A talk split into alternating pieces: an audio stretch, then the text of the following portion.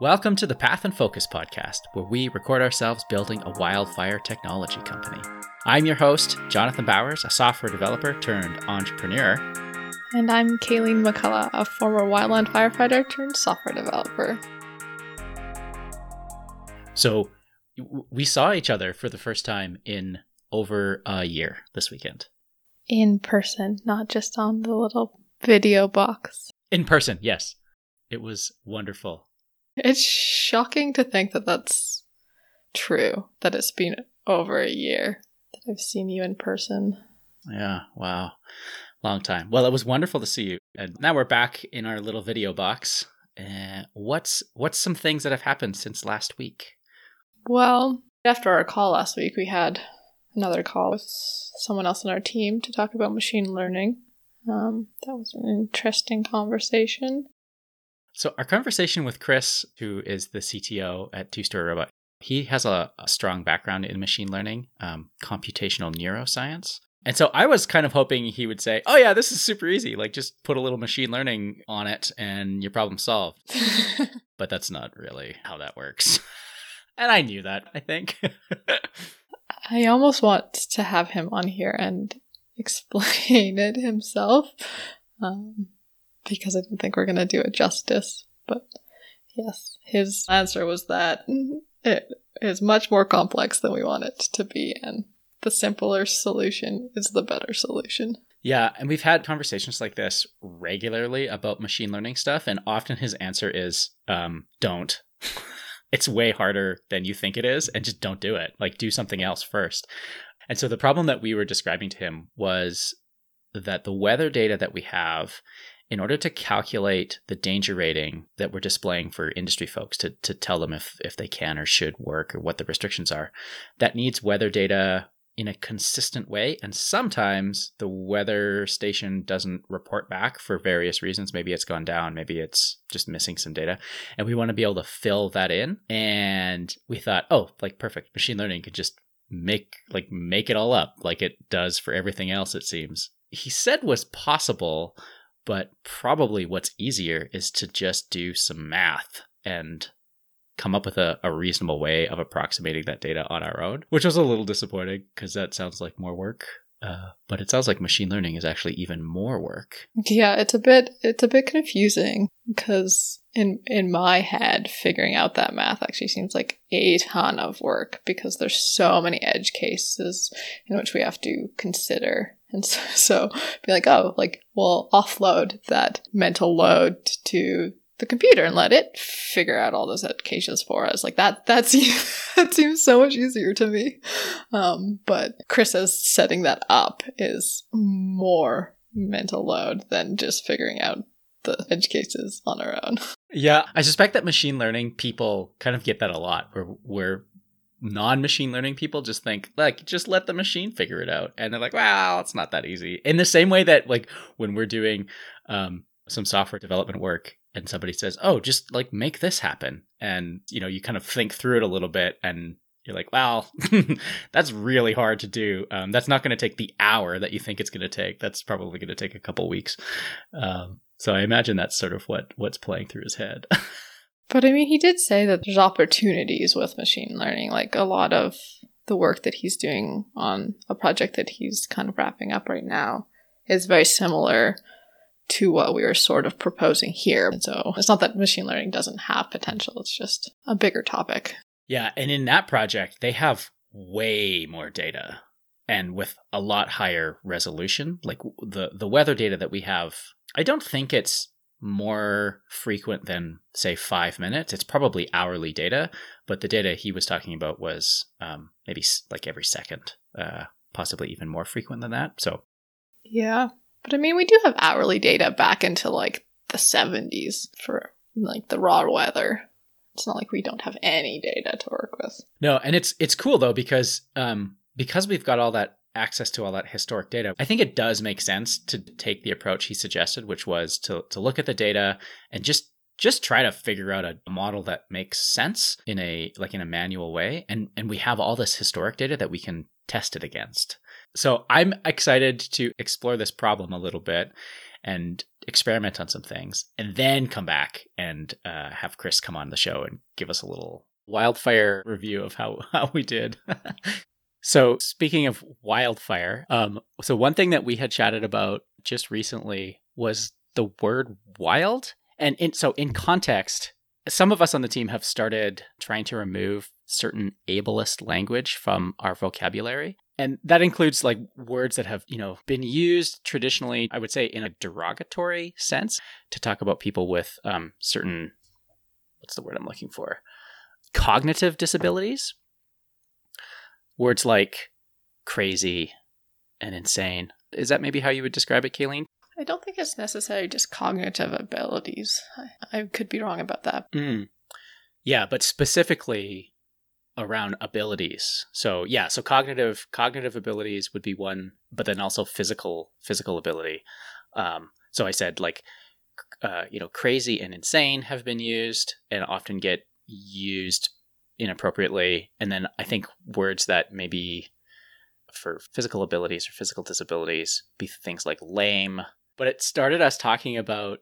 Um, we used a word in a tweet to describe extreme weather behavior. We used insane. We said insane weather or insane heat. I can't remember exactly.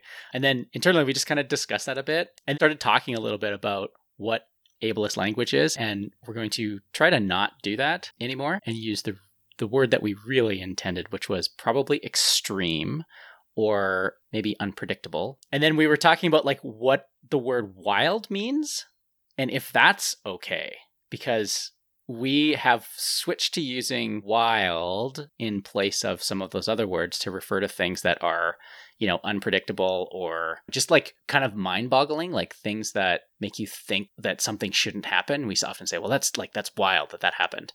And we were kind of wondering if that was also another crutch that we were falling back on, on a word that's a little bit more convenient to use in place of some of these other words, and maybe it maybe it falls victim to some other ableist ableist words. And we were wondering if wild was okay. I like the conclusions we were drawing about our mindfulness around words. And I think learning to get very clear on what we're trying to say instead of falling back on vague terminology is of value. So I like the idea of trying to not just replace these ableist words with other words, but actually getting very clear on what it is I'm trying to say. So, for instance, I used the word wild the other day to refer to the increase in gas prices. Uh, and then I, I paused. I was like, hmm, like that's not what I mean. It's not an uncertain thing. What I'm trying to say is that I find these gas prices to be really expensive. and so it's like, I should just say that instead. Yeah, it's interesting. I have found myself saying wild a lot. You know, my habit is to maybe go for a, a, more inappropriate word and then I'm like, nope, quickly change the word to wild.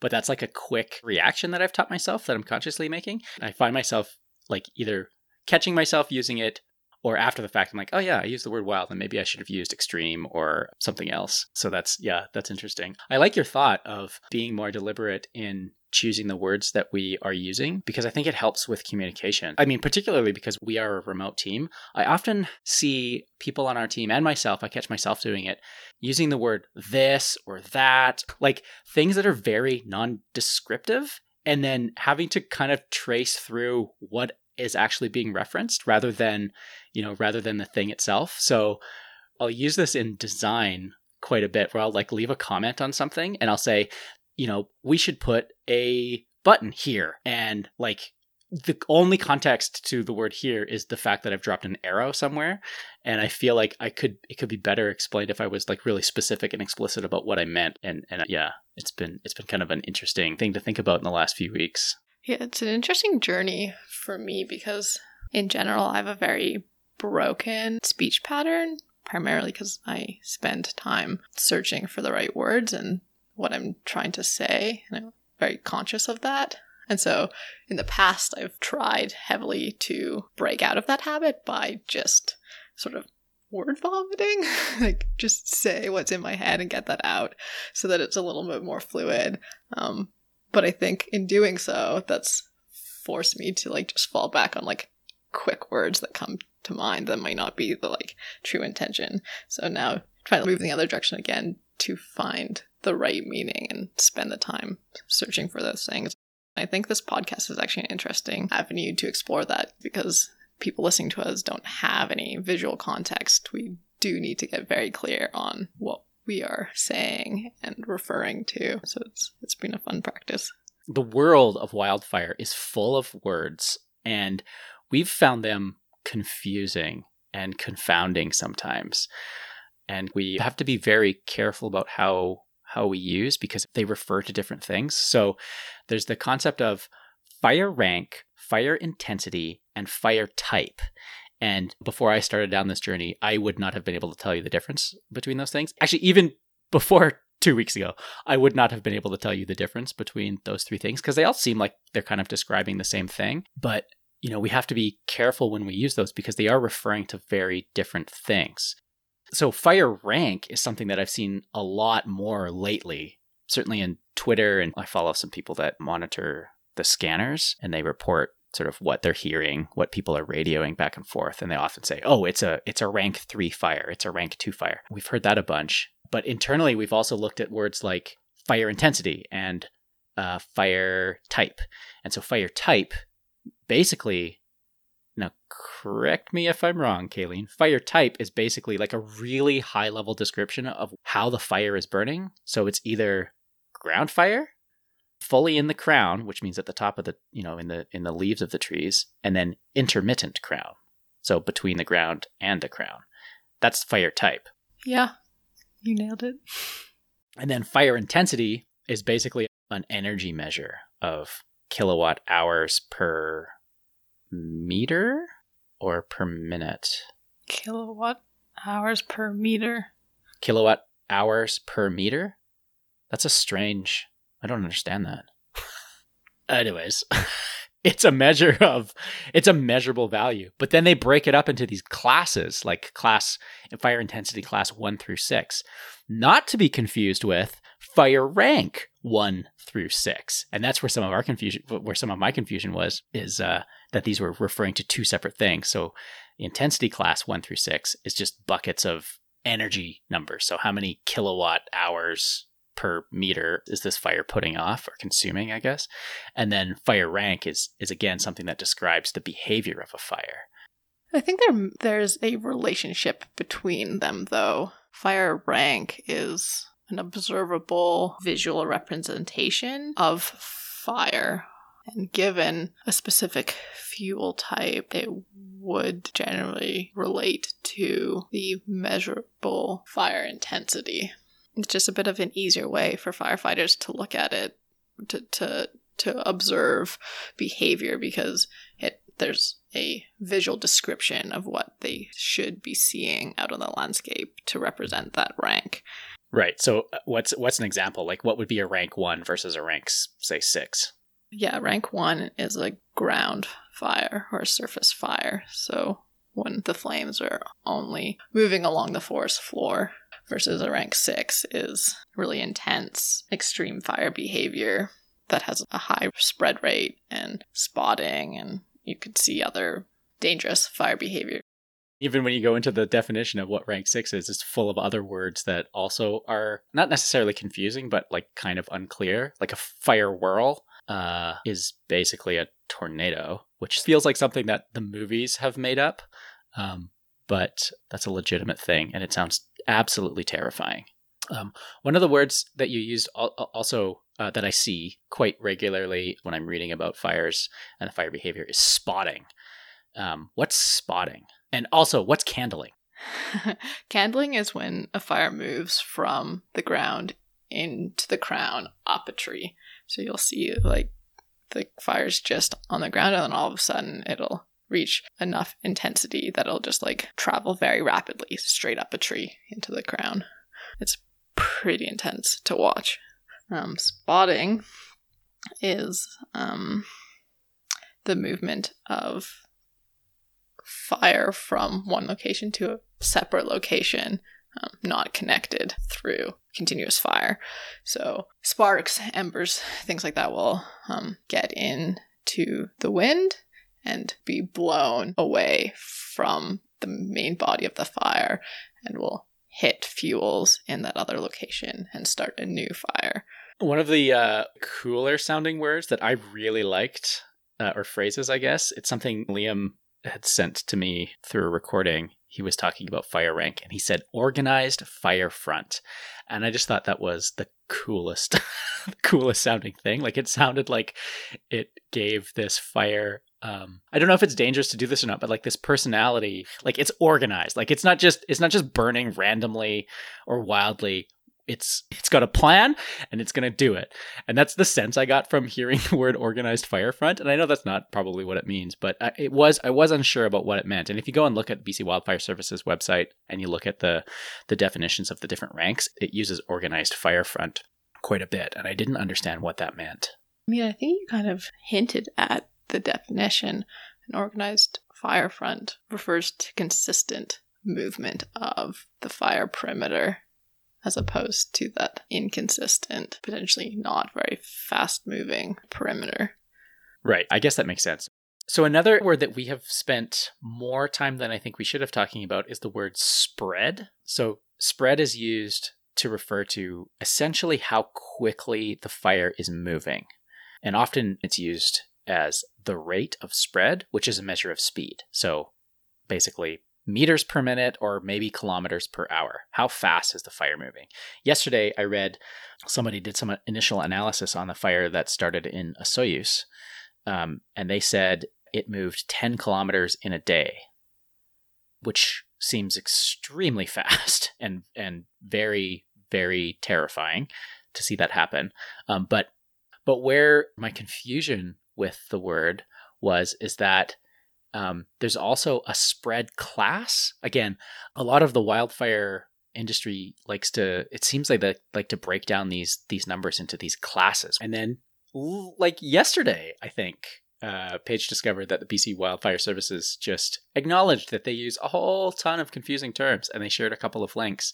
So they've got a wildfire glossary, which I went through and looked at, and that was uh, there's lots of words in there. I think there's some that are missing that they could have added, but there's lots of words in the wildfire glossary. And then there's this response types and the stages of control, which I found really interesting because they also showed um, the terms that they used to use.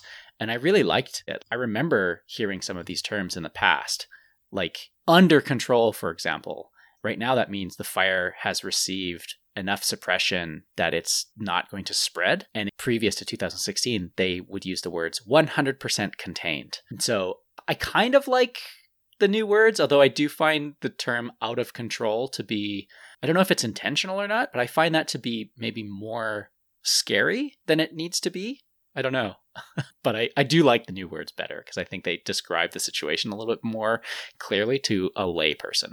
I also enjoyed reading that page, primarily to understand why they transitioned to the new words.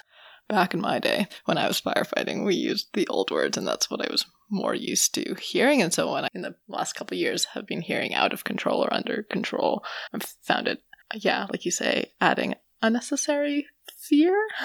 But I understand why they have transitioned. It kind of like circles us back to the very beginning of our conversation, talking about like word origins and historic meanings to things. Yeah, I, I really do think using consistent and clear and appropriate language is really helpful for just for communicating in general, right? Like we talked about, um, communicating on the team in a remote sense is hard, but we do our best. And language, language is tough, but I do think it's I think it's helpful to think about. So you've been listening to the Path and Focus podcast. Find and review us wherever you get your podcasts. Thanks for listening, and we look forward to talking to you next week. Hey, it's Jonathan here. Uh, was just in editing and noticed that we did use the wrong term. Um, we used kilowatt hours per meter, and that was incorrect. It should be kilowatts per meter. Um, anyways, just a small correction. Uh, thanks for listening.